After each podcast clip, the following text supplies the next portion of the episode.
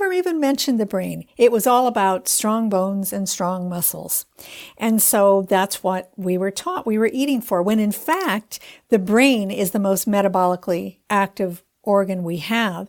And the general public doesn't know that nutrition is relevant to the brain.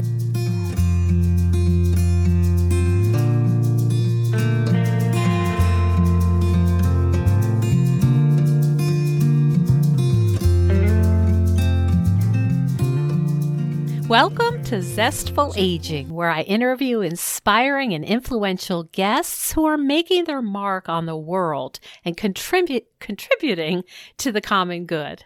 Making your mark, big or small, is creating a legacy, and it's one of the proven ways we can age with energy and joy. Zestful Aging is my legacy. I'm your host, Nicole Christina, psychotherapist and fellow Zestful Ager. Our music is courtesy of Judy Banker. Find out more at judybanker.com. And to find out more about this podcast, my web courses, and other offerings, hop on over to zestfulaging.com. And while you're there, sign up for my email newsletter, The Insider, where you'll get behind-the-scenes looks at my interviews and other fun tidbits. Hi there.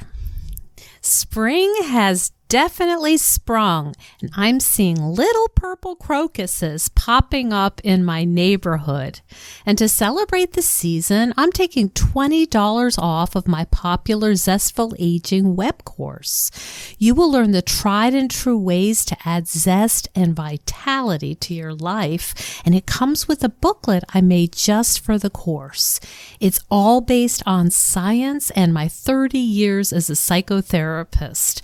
So hop on over to ZestfulAging.com for more information and use the code SPRING2021. You will get $20 off the course, and it is going to be a great way to start the season. Now back to the show. Well, you may hear my Jack Russell Sparky snoring right beside me. So let's begin. I am so excited for our interview today. Our topic is profoundly important for anyone who is interested in addressing their or their loved one's mental health and is wary of the massive power and influence of the pharmaceutical companies.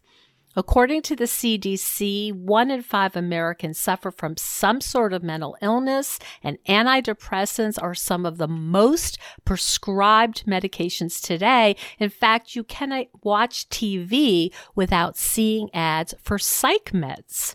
Today, I have the honor of speaking with research scientists Dr. Bonnie Kaplan and Dr. Julia Rucklidge, authors of the brand new book, The Better Brain. It's the first book to discuss how and why nutrients can be used to treat mental health issues such as anxiety, depression, ADHD, and PTSD. Welcome to the program, Bonnie and Julia.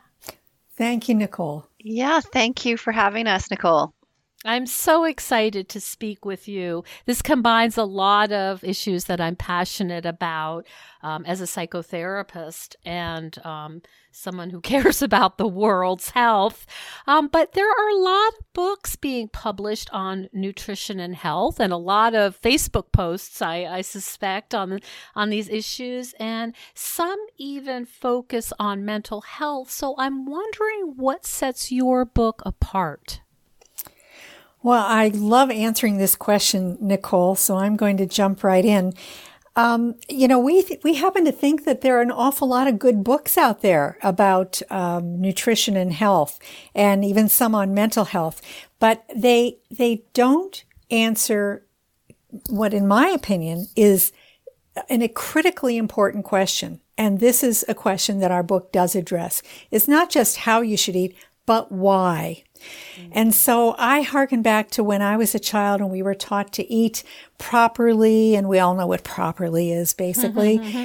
Why? They never even mentioned the brain. It was all about strong bones and strong muscles. And so that's what we were taught we were eating for, when in fact, the brain is the most metabolically active organ we have, and the general public doesn't know that nutrition is relevant to the brain. And it's not just the general public. It's physicians constantly have said to me for years, Bonnie, those vitamins and minerals you study, they're not important for the brain, right? Well, they're critically important, but we aren't taught what they do. So I could give you an analogy, but I think maybe I'll leave it there and just say every minute of every day, minerals and vitamins are enabling your brain to produce things like neurotransmitters, enable brain cell communication, etc. And you want to optimize that communication in your brain. I see. And so can you talk a little bit to the layperson like myself about how does this then impact upon mood stability, let's say, and stress? Do you want to take this one, Julia? Or sure. Oh, sure. Okay. No, I can go ahead. And I just wanted to add, actually, can I first add to what Bonnie was saying about what makes this book unique? I think something else that really makes this book unique is that not only do we explain why we need the nutrients that are contained within real whole foods, but we also explain why in some cases that may not be adequate. So some of the book is dedicated towards talking about the research that Bonnie and I have been involved in over the last, for her, it's been 2 decades. For me, it's been over 1 decade, is looking at the effect of giving people a broad spectrum of vitamins and minerals in a pill form and what effect that has on psychological functioning and psychological health. And in particular, looking at people who are struggling with issues like ADHD or depression, like you're raising, or stress. And so we explain why the additional nutrients may be helpful. And, some of the reasons that we go into are things like some people may need more nutrients than they can get out of their food, possibly because of where they are at in their life and their life stage. So you raise stress there. So when people are really, really stressed, they may need more nutrients than what they can get out of their food. And the reason for that is that we've evolved to survive when we're faced with a stressor, like if you're in an earthquake or if you're a flood, to make sure that you get to safety. So we really the brain, the body is going to prioritize the fight-flight response, and it prioritizes it over all other functions. And the term we use in the book is called the triage theory, which is that there's a triaging system that's happening where it's the body's going, whoa, the survival function needs to have the nutrients now, which means that other things, other parts of the body, like your ability to regulate your sleep or your concentration or your moods, is then put to the side. So when we give people more nutrients at a time like that, it seems to provide the extra support that the other functions need as well in times of great stress, particularly chronic stress. So, I just wanted to say that that's something also that's very unique about this book, is that we go into that detail about the life situations or genetic differences that may mean some people need more nutrients than what they can get out of a really good diet. And we certainly advocate for diet first and food first, but it may be that you need some extras. And you also talked about the soil depletion being a possible factor. Exactly. Yes, I was going to say that's another way in which I know our book is unique, is that we're the first ones to tell the general public about this link to our soil depletion. And, we talk about microbiomes. We have a microbiome in our mouth. We have a microbiome in our gut, which is the one that everyone talks about these days. But there's also a microbiome in our soil, and that's what's being destroyed. And it's having an impact on the nutrient density of the food that we consume. So even if you haven't inherited the need for an unusual amount of minerals and vitamins to make your brain cells communicate well, you might be thinking that you're eating well enough to get sufficient minerals and vitamins, and you aren't. Not because it's not your fault. It's because we are really seeing a decrease in the nutrient density in the crops that were all over the world that we're dependent upon. Mm-hmm. And that's a whole other episode, I think, about monoculture and pesticides and that, right? That's a whole other subject. You know, what I think would be so interesting for our audience is if you could talk a little bit about some of the research. I know, Bonnie, you were involved in some of the aftermath of the Christchurch massacre, and Julia, the other way around. That's actually the other way around. I'm sorry. She's from Christchurch, yeah. Other way, and then the and then there was this enormous flood in Canada. So you actually had a living laboratory in which you could test out these nutrients. Can you talk a little bit about how that went? Sure. I guess I'll start with that one, Bonnie. Absolutely. Go ahead. So I was back in September 2010, I was involved in doing our first, for me, randomized controlled trial looking at the effects of vitamins and minerals in pill form on adults who were struggling with symptoms associated with ADHD, so attention deficit hyperactivity disorder. And when during that time, we had various different trials going on, and then suddenly we had this earthquake, and it was a 7.1 earthquake, I think it was. It was massive, and it was just outside of the city. It was not. No one was killed, and there wasn't a huge amount of damage, surprisingly. But it was an opportunity to test a question, which is, well, what happens when you are taking vitamins and minerals in a level that's greater than you would typically get out of a diet or a typical diet? Do those people recover more quickly from the stress associated with the earthquakes and the ongoing aftershocks compared to people who weren't taking the nutrients? And because we had trials going, it was, as you say, a natural experiment. And our lab became sort of a natural laboratory to test that question. So what we found was that, yes, everyone got stressed. It was very stressful having ongoing earthquakes and aftershocks. But people who were taking the nutrients recovered more quickly compared to those in our studies of people who weren't taking the nutrients. And that was only because of where they were at a trial. Either they'd finished a trial, or they hadn't started. So we could ask that question. Then the Christchurch earthquakes of 2011, February 22nd, we had a far more devastating earthquake, and that was in the city. And 185 people died. That, thousands of people were injured, and our city was our central city was destroyed. We're still dealing with that aftermath of rebuilding the city. So at that point, we could ask a different question, which is, if you give people nutrients after a really stressful event, what happens?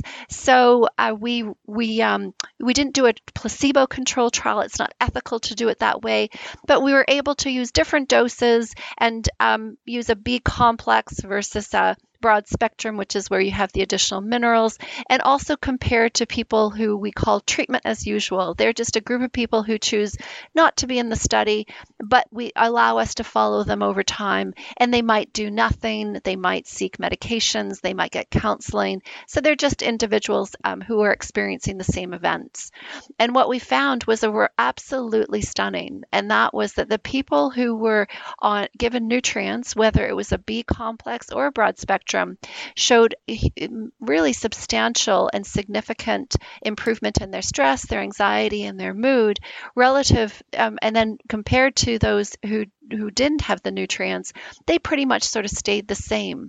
So, and we were monitoring them over a fairly short period of time, 4 to 6 weeks. But even a year later, those who'd been given the nutrients were doing better than those who hadn't received nutrients. So it was a pretty stunning and remarkable finding, and so easy to intervene with nutrients when you are faced with a really challenging, stressful and life-threatening situation. So then I guess over to Bonnie to then talk about the next step in this research. So if you haven't had enough of earthquakes, I'm going to tell you about a flood and a wildfire. So in 2013 in southern Alberta, we had a really massive, supposedly once in a century kind of flood. And I had never seen anything like it, but I lived on a hill, so I put on my boots and stuff and went out and helped lots of people. And Julia called and said, Bonnie, go tell your mayor. This is go your talk chance. To your mayor. Go tell him what he should be doing. And of course, I knew she was right, but I also knew I would be ignored. So instead, what we did was another study, Julia and I together. She still had her online data collection system available. And so we went out and recruited people. And as she said, it's just, you cannot use a placebo in a crisis situation like this. And so we had three groups. One group got a broad spectrum micronutrient formula. Another got the B complex because there is this international literature showing that B complex in the general population can be very helpful in improving resilience. And we had a comparison group of 1,000 IUs vitamin D. Now, I didn't think we would find anything, Nicole, because there's Julia. She's had 5 months, roughly 8,000 earthquakes and aftershocks in that 5 months in her community. Why would we find anything in a community where we had a single event and all of us who lived on hills went out and helped everybody and the whole city got behind it? You know, I mean, it was just an amazing outpouring of support for a single day event. But do you know we found exactly what Julia had found? And that is that both the broad spectrum and the B complex in this general population sample, they weren't clinically diagnosed, they all did better in 4 to 6 weeks, significantly better than the comparison group. Now, the one last thing before we're going to go back to Julia for the final step, but the next summer, we had this massive forest fire in northern Alberta. And so this time I did go to the mayor and I did go to our health services and I did go to lots of people and said, at the very least, give them B complex or just tell them it's cheap, it's easy. Go buy a B complex in the drugstore. We had tens of thousands of people who were displaced. They can't cook. Go buy a B complex, one and take one a day every morning. So absolutely no. The psychiatrists blocked me. The dietitians blocked me. We did nothing. And then the next summer after that, our province published the results of mental health. And instead of the curve going down, Nicole, it went up for both mood and anxiety disorders and referrals to psychiatrists. And that's a great segue because some of this book deals with this dilemma of this robust research showing that people really improve on these nutrients, yet you're faced with suspicion and it's seen as kind of fringy. Right. Now, Julia, I think, should describe the final step in with the mass shootings in Christchurch and what she went through with that. And that is very much relates to what you're saying. Is that okay? Yeah, sure. So in March 15th, 2019, a gunman walked into two mosques and shot and killed 51 people and injured another, I think it was 43. People who were praying in these mosques. And it was a horrible event. I mean, for the United States, this is unfortunately not an unusual event, but for New Zealand, incredibly unusual. Yes. We've never had anything like that happen to us. So, and it actually led to the change in the gun laws in New Zealand within about a 4-week period. So it was a very substantial event that really had an effect on our community.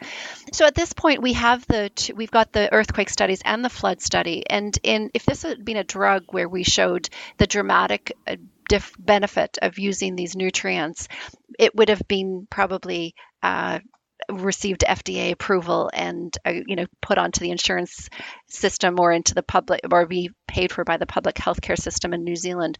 But that's not how it works with something that's not patentable is probably one of the problems, but also it doesn't fit the paradigm of how drugs work. So I'm a white woman I'm not Muslim. I didn't have connections in the Muslim community. I didn't think it was appropriate or necessary to do any more research. It was a time to act and to translate research into practice. So I did what Bonnie did after the flood and after the fire, in particular. was to contact everyone. And people know me in New Zealand. It's a country of 5 million, and the mayor knows me in Christchurch, and the local MPs have all met me, and even the Prime Minister, I've met her as well. So I try to elicit their support to provide the nutrients to the survivors of the mosque shooting. And, I got sent around and around in lots of different circles and wrote lots of different letters and spoke to lots of different people. But the end result was that no one would support it and no one would pay for it. So what we decided to do as a lab was to fundraise and raise the money to give the nutrients away from our lab. And so we did it as very much as a grassroots effort. We had members of the Muslim community who were very keen to support this and help distribute it. I wasn't the one giving it to them. I was just the one who was giving it to these people who would then deliver it to people who asked for the help. And there were a lot of cultural issues, like we helped more men than women. Men were not wanting to go and see a psychotherapist, which was what was being offered. They didn't want to access medication, but they were willing to take nutrients because it fit really well with their worldview. So and it's not stigmatized. Exactly. Yeah. The nutrients aren't stigmatized. There's nothing on the bottle that says that it's treating mental illness. It's just about good general health.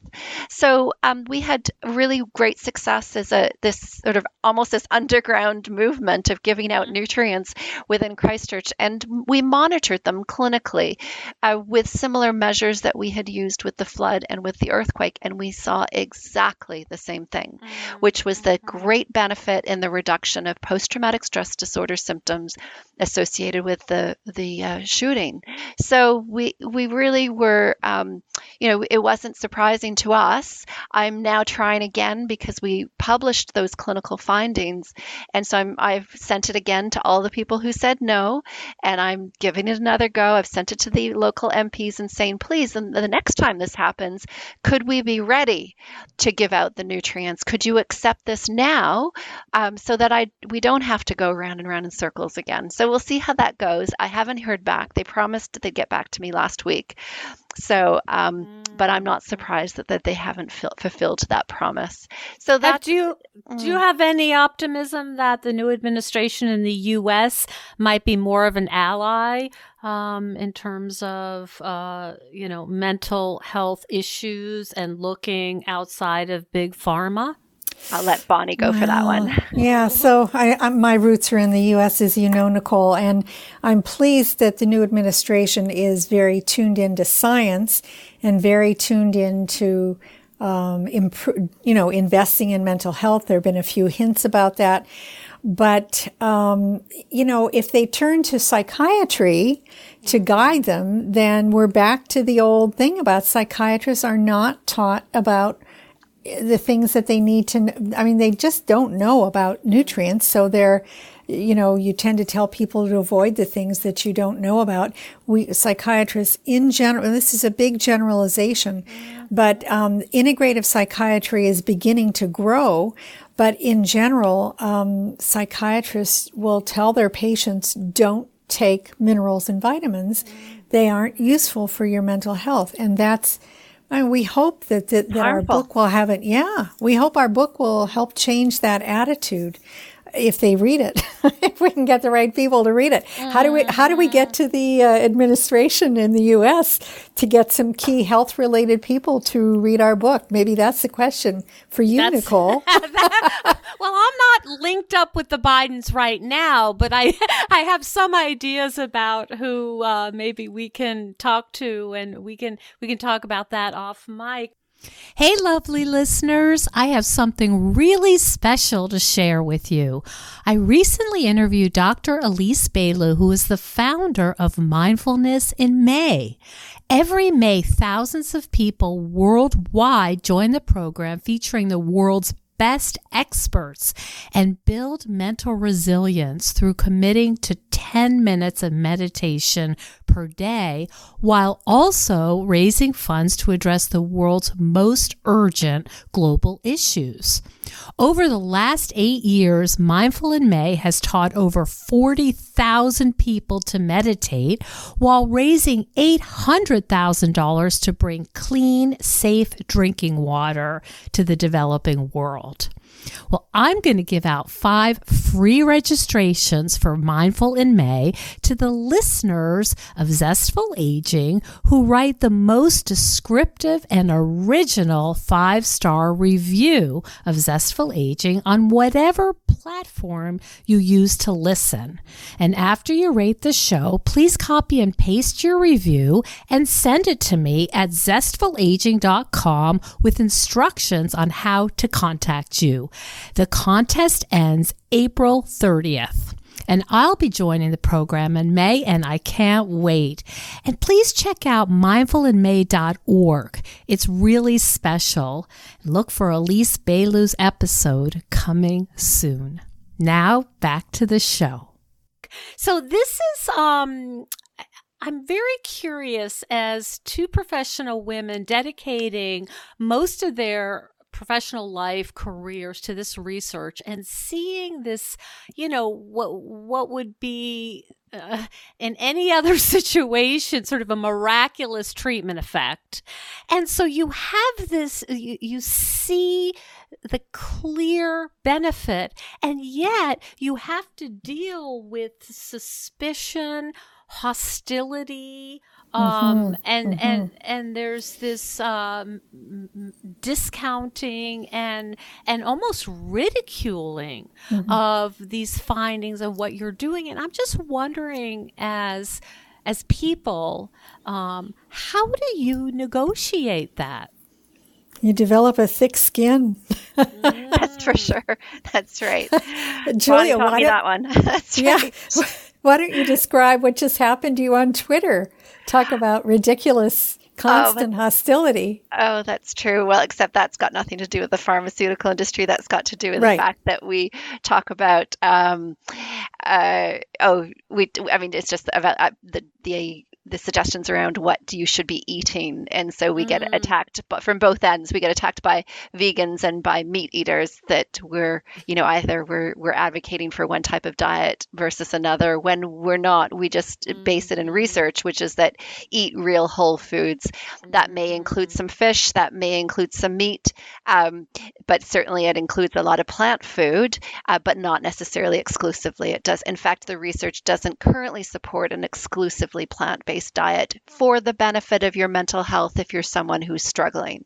So if you're healthy and you're happy and you have no psychological issues and you're vegan, then that's probably a diet that's working really well for you. N equals 1. Yes. But if you're a vegan and you're struggling with these issues, then it might be a time when you need to revisit this. I appreciate that it's hard. It can be hard to, either because for ethical reasons or for climate change reasons, people may decide they don't want to go there, but they're doing that at they're having to compromise potentially their mental health in order to achieve those other goals. Fortunately, in New Zealand, those are less of an issue because of a greater ethical treatment of our animals, as well as having grass-fed animals. And in terms of climate change, the footprint here is just a non-issue relative to the states and the way they raise their animals. So it's a different issue. But that can be a problem. But I mean, just going back to sort of your question around how do you manage it, I would say what keeps me going and the times when I kind of go, I'm so fed up. I'm just so tired of the red tape and the hoops and the hostility. I could do something different, is the people who we help. And that's what keeps it going. We don't help everyone. I certainly don't want to give that impression that everybody is cured by micronutrients. There are complicated stories and issues that people present with and challenges that make it that are for whatever reason, making it more difficult to respond to this intervention. It may not be the right intervention for them, or they may need additional other interventions like psychotherapy, or, you know, they may need a little bit of medications. So it's not going to be it's not the cure-all for everyone. It's just that there's lots and lots of people out there who do benefit, and they let us know. I certainly have had thousands of emails over the years, particularly since I did a TEDx talk in 2014. Where I've had, I think it's at 1.7 million views, which that's is what a lot. I saw. Yeah. So I've had a lot of emails, a lot of contact over the years. And that's kind of what keeps you going is the people who you've helped rather than the people who are getting in the way. So I want to add one thing to that, because long before I think I even knew Julia, I had tried studying diet and did study diet for a while in a different context and stepped away from it. And I remember figuring out that I never wanted to study nutrition again. Of course I did, but anyway, I never wanted to study nutrition again because everybody thinks they're an expert. Why? Because everybody eats. I wanted to study something where people knew that they had to have real knowledge before they could become a fanatic or whatever, but I was so tired of people being so opinionated. Anyway, but yes, what keeps us going is that we see that it's real. And what motivated us to write the book is that it is just horrible that the public is not being told about this research. And I mean, instead, what they read all the time is don't take vitamins. They're going to kill you. Well, I mean, we evolved to require vitamins and minerals. So we know that that's nonsense. But that's what they're getting in the media. And we just need to try to wake people up to the fact that there is a whole story out there that they're not hearing about. And it's, the story is told by, industry that has massive, advertising funds. Yep. It is really remarkable to watch television and see these commercials like, oh, your antidepressant isn't cutting it? Why don't you try Abilify? Mm-hmm. I mean, it's just like, oh, do you have bipolar 1? I mean, as if this is just something that we talk about and we know about. And of course, we're going to run and take the next medication. And maybe the reason your antidepressant isn't helping you enough is that you're treating a suboptimal level of nutrients for your brain to function with a medication instead of giving your brain the nutrients it needs. As Julia said, that's not the explanation for everyone. There's no magic out there, but we know what we see. And for some people, they simply have a hungry brain. Mm. I see. The other aspect of your work that's very, very different is that you do not receive financial compensation for when you refer people to for nutrition, for supplements. Most people, I think, would assume in the U.S. that you are on the board or that you are getting a cut. You're sort of an affiliate for every single bottle of supplements that are sold. No, I think I'd like to address this first, Julia, because I helped set the policy on this. I was trained in the 60s and 70s and early 80s with my, and all my degrees are from the States. And at that time, I watched what was happening. I saw this revolution happening. Where we went from no legitimate scientist would ever accept money from a company to, the only pharmaceutical research that's getting done is by people who are funded by pharmaceutical companies. And pretty soon it was, the pharmaceutical companies are actually running the clinical trials and they're paying doctors to put their names on the articles. And I know that because as a professor in a faculty of medicine, I would occasionally get a letter inviting me to put my name on some study that I hadn't been a part of. So, I mean, this transformation was really appalling to me. And so when I started studying the broad spectrum micronutrient approach, there was no company But eventually the two gentlemen in southern Alberta who had had this breakthrough idea of using a broad spectrum of nutrients at once, Tony Stephan and David Hardy, eventually they did form a company. And I just thought we had better stay arm's length away. And so with their assistance, we drafted a policy and it hasn't changed. And this has been 25 years now. And, or close to 25. And what we said was they would never ever fund studies. They would always be willing to provide free formula and placebo for any ethics approved, especially academic study, because that's where you can get the proper support to do a decent study like what Julia's doing. And, you know, we academics wouldn't have any way of buying the product. So they would provide the product at no cost. And even if they didn't like the results of the study, they would have no say in it. Mm-hmm. So they would stay hands off. And we have been very clear about that all along. And in fact, as I always say, I won't even let these people buy me a cup of tea. I don't. You know, I just don't want ties. You don't want obligations. I think that, you know, I read that in your book and I thought this, I understand it. I appreciate it. But as somebody who's, you know, born in the U.S. and so used to this and a mental health professional, it really took me a minute to wrap my mind around that. Well, if you were born as I was in the 1940s, you would see what a difference it is. You're obviously a lot younger than I am, Nicole.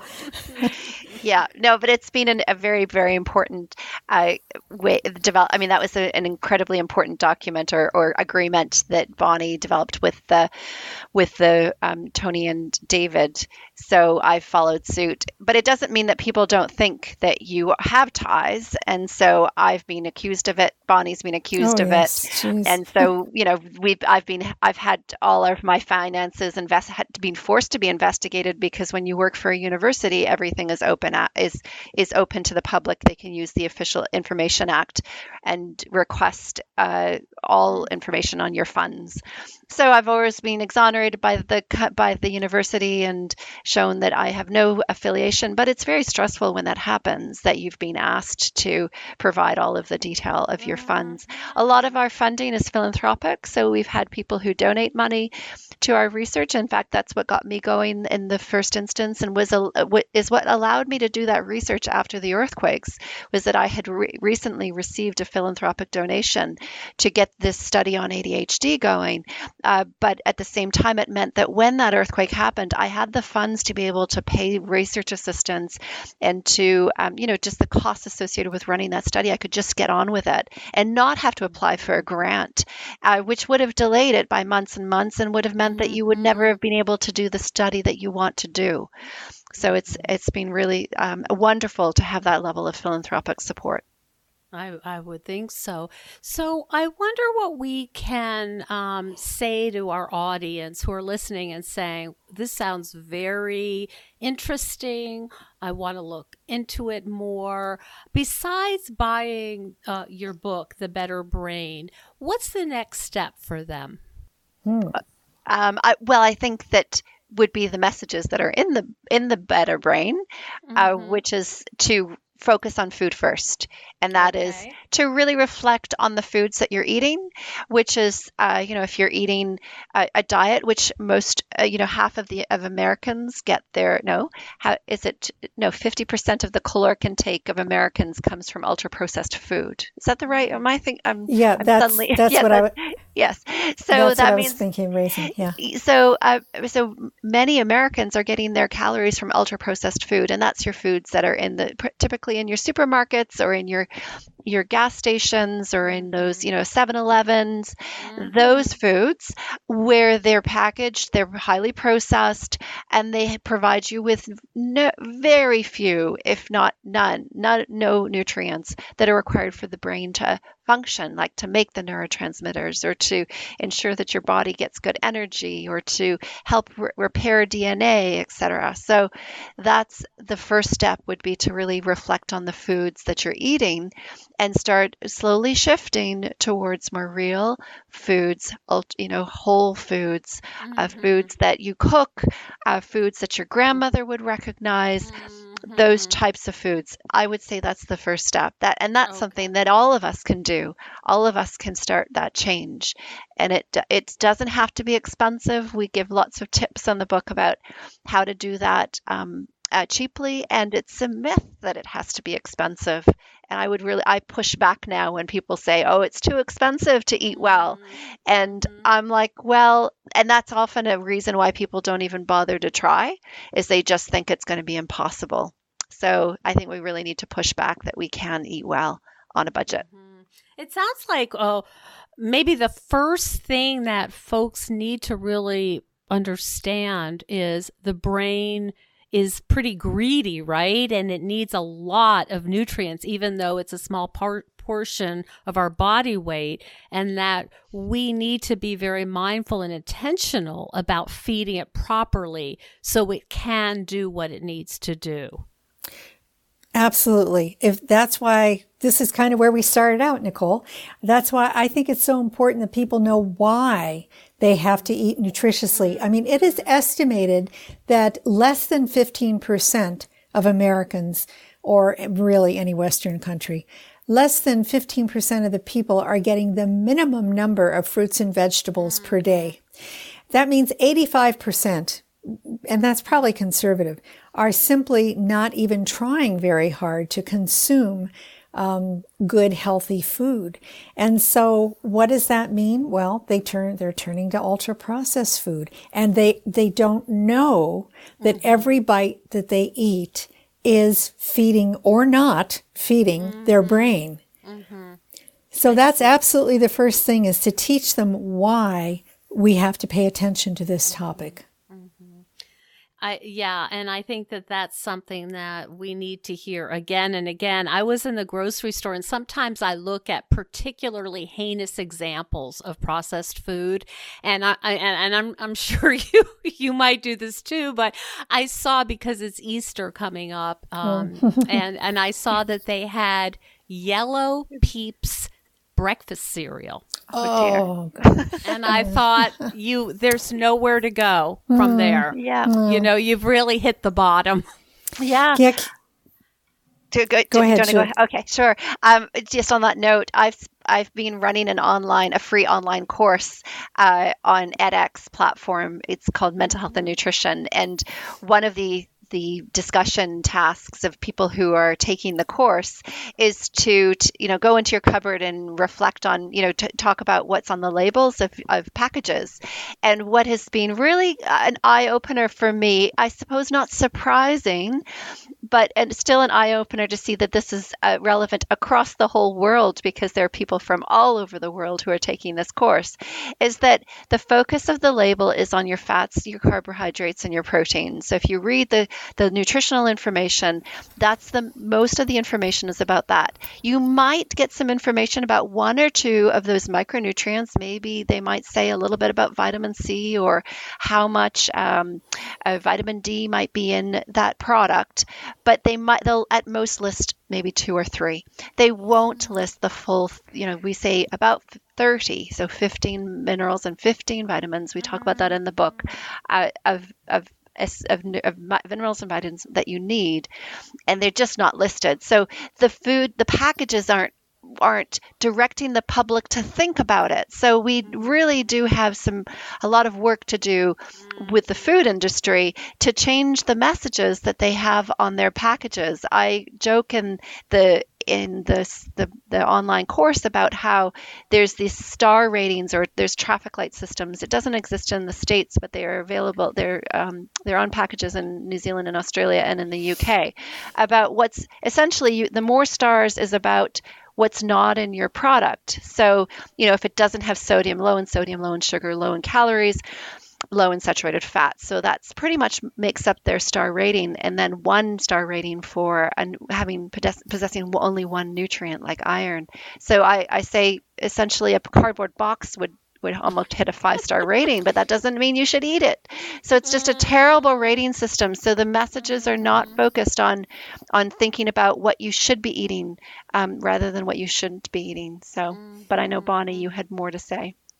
Well, I'll just add to what Julia just said. It's, you know, if those ultra-processed, quote, foods, unquotes, which are really just chemical soups, if they had a lot of vitamin C in there, then they would be required to list it. There are levels at which, you know, when there is enough of certain things, you've got to put it down. But there isn't enough of all those 30 micronutrients to bother, and that's why the labels are, I mean, what they are. So it's the public we need to really educate. Have either of you had a chance to look at Mark Bittman's new book, Animal Vegetable Junk? No. Oh, wow. I've heard it recommended. Yeah. It's excellent. And I think you would love it. It just came out. And I am in his email inbox saying, I would so love to talk to you about this. I think you'd find it fascinating. It's the culture of food and a lot of what you're talking about and who gets to decide what people are eating. So I'm going to wrap it up here because I know that both of you are busy. We're dealing with 3 different time zones. But I just wanted to say that it has been such an honor for me to speak with you today, Bonnie and Julia. Your work is so important, and I just want to thank you for that. You're very welcome. You're very welcome. So we've talked a lot about the importance of educating our physicians, educating the general public. We also have to educate our funding bodies because it has been almost impossible for the people wanting to do. There's so many studies that need to be done. You might think that this is wrapped up. It is not. There are so many questions we have that need to be addressed, but it's very hard to get funding for any study, especially in the U.S., any study that doesn't study just a single micronutrient at a time. So you can get a grant to study even obviously vitamin D, obviously omega-3s, whatever, but to study a broad spectrum, it's sent back. They don't want to look at it. And so one of my retirement activities has been I set up philanthropic charitable funds, one in the U.S. and one in Canada. And we've raised almost $900,000 already, and all of it is distributed. And it has been funding research in Canada, the U.S., and New Zealand, including a bit of Julia's work. She's had many other philanthropic donations also. But the point is that I don't want to keep doing that, okay? We need more scientists, and we need a louder voice at places like NIH saying, why isn't there funding available to study this? I think that's an excellent point. And this idea that you keep running into roadblocks when the research has been so clear. And, you know, it must be incredibly frustrating. And I give you credit for persevering. So let me just end by asking you, where can our audience find you and find out more about your work and your research? Our website is thebetterbrainbook.com. Aha, okay. Thebetterbrainbook.com. And I will put that in the show notes. It's coming out at the end of April. And you talk all about how people can obtain some of these nutritional supplements. You obviously look at the research, some of the obstacles. It's an excellent book, highly recommended. And again, I so appreciate your work and your persistence in this. And it's been a real pleasure for me to speak with both of you today. Thank you. Oh, it's our pleasure. Thanks, Nicole. Hey, everyone. I wanted to tell you about a powerful new tool that supports your mental and emotional health in what are extremely trying times. And you may remember that I've been a psychotherapist for 30 years, and I'm always a little suspicious of products that claim to help us feel less anxious, depressed, or worried. But then I was introduced to a new kind of app called Cope Notes, and I have become a big fan. Cope Notes was developed by a guy who spent a lot of his life trying to figure out what might help support him through his own weekly psychotherapy sessions. Cope Notes is an app that gives you random texts through the day to break through some of the negative messages that might be repeating in your head. It's well-researched and has been adopted by many mental health facilities. I highly recommend it. I think we can all use a little support right now. So check out copenotes.com/zestful. I will receive a small portion of those proceeds. And I'd love to hear your feedback about how it works for you. Now back to the show. Thank you so much for joining us on Zestful Aging. If you like the podcast, please share it with some of your friends. I love to hear from my listeners. Send me an email at NicoleChristina.com. It's no secret that everyone's feeling pretty restless and unsettled right now. Our lives are upside down and the future is feeling pretty uncertain. But if you're anything like me, organizing my stuff can help me feel a little calmer. It's something I can do to help me feel a little more in control and in charge of my own life. If you think decluttering could help you feel better and you could use a little assistance with that, check out the online course I've developed with professional organizer and designer Carrie Lutheran. It's called Too Much Stuff. And Too Much Stuff is different from other courses or articles or guidance you may have used up. We give you clear steps to deal with the clutter and the tools to help you face the overwhelming feelings and the emotions that come up when we're going through our clutter. And a lot of those emotions are just feeling anxious or guilty or just basically flooded with a lot of different confusing feelings. The course is really practical. It's realistic. The lessons are short and punchy, and they're really manageable. We're not trying to set you up for some long exploratory, super in-depth, burdensome experience. We want something really helpful for you right now. We all need help with our anxiety. So being surrounded by more calm and less chaos can really help. So now's a good time to clear out the clutter so we can focus on what's really important in our lives. So find out more at ZestfulAging.com. You'll see more about this under the Web Courses tab.